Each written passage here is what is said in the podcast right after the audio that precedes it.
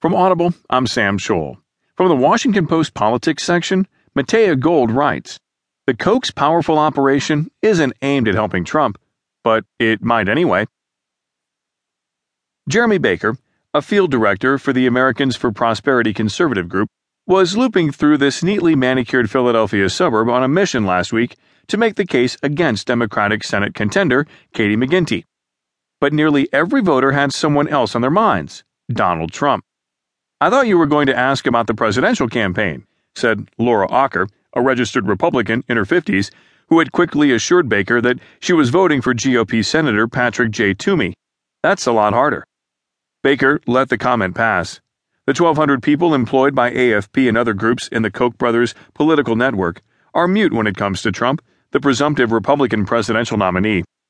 It's an odd situation for the powerful conservative operation, which was expected to harness its sprawling machinery on behalf of this year's Republican nominee. But Trump's incendiary statements and inconsistent policy stances have dismayed Charles Koch, the billionaire industrialist who leads the network, and has said he is unlikely to support the real estate mogul. Instead, Koch backed groups are training their resources on boosting vulnerable Republican Senate candidates. Last week, AFP launched ground operations on behalf of GOP incumbents in Pennsylvania, Ohio, and Wisconsin, the earliest the group has ever begun making explicit political appeals in the field. But just a few hours into the effort, it was apparent how difficult it will be to avoid Trump's outsized presence in the campaign.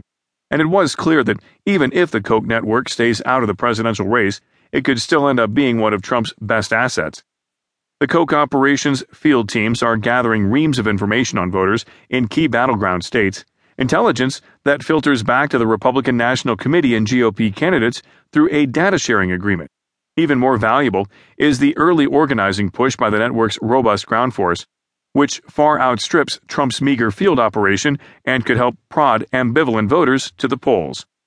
That includes voters such as police officer Joe Glasgow who was just waking up after working a night shift when Baker stopped by his home on a drizzly morning to discuss the Senate race.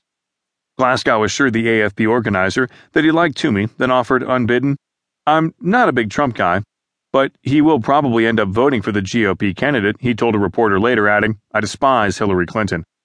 Over the next three days, AFP's state organizers and volunteers and staff from around the country blitzed 375,000 independent and Republican leaning voters in Pennsylvania and 434,000 in Wisconsin, with porch visits and phone calls. The network's top Senate race priorities also include Nevada and probably Florida, all swing states that will be pivotal in the White House race. Corey Lewandowski, who departed his job as Trump's campaign manager on Monday, said last week, I would think any effort to turn out Republican and right leaning voters would benefit Mr. Trump.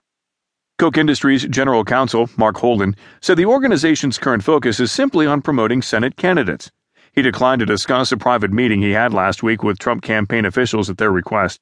But he said network officials have yet to see a presidential candidate who shares their commitment to limited government and is not engaging in mudslinging. Our priorities are always the issues and the framework for a free society, said Holden, who serves on the board of Freedom Partners, the network's main funding arm. This cycle, we've looked at where we have candidates that match up with that and the policies we care about. Charles Koch, his brother David, and their conservative brethren are on track to spend $750 million this cycle through the network, with roughly a third, $250 million, financing the policy and political campaigns of groups such as AFP, Freedom Partners Action Fund, Concerned Veterans for America, the LIBRE Initiative, and Generation Opportunity, officials said. That's less than the $889 million goal that the network set out to spend at the beginning of the two year election cycle in part because of the network's decision to stay out of the presidential race. Holden said the official figure was more of a wish list number that was adjusted to reflect the reality of where we are now. Even with the smaller footprint, the Koch operation is viewed as singular by both sides of the aisle. Most of the money flows into an alliance of nonprofit groups, allowing the organization to exert tremendous influence without revealing its donors. I think it's the most powerful machinery that has ever been assembled to execute at the state level, said Rob Stein, a Democratic strategist who has studied conservative political networks. They have created a virtual political party.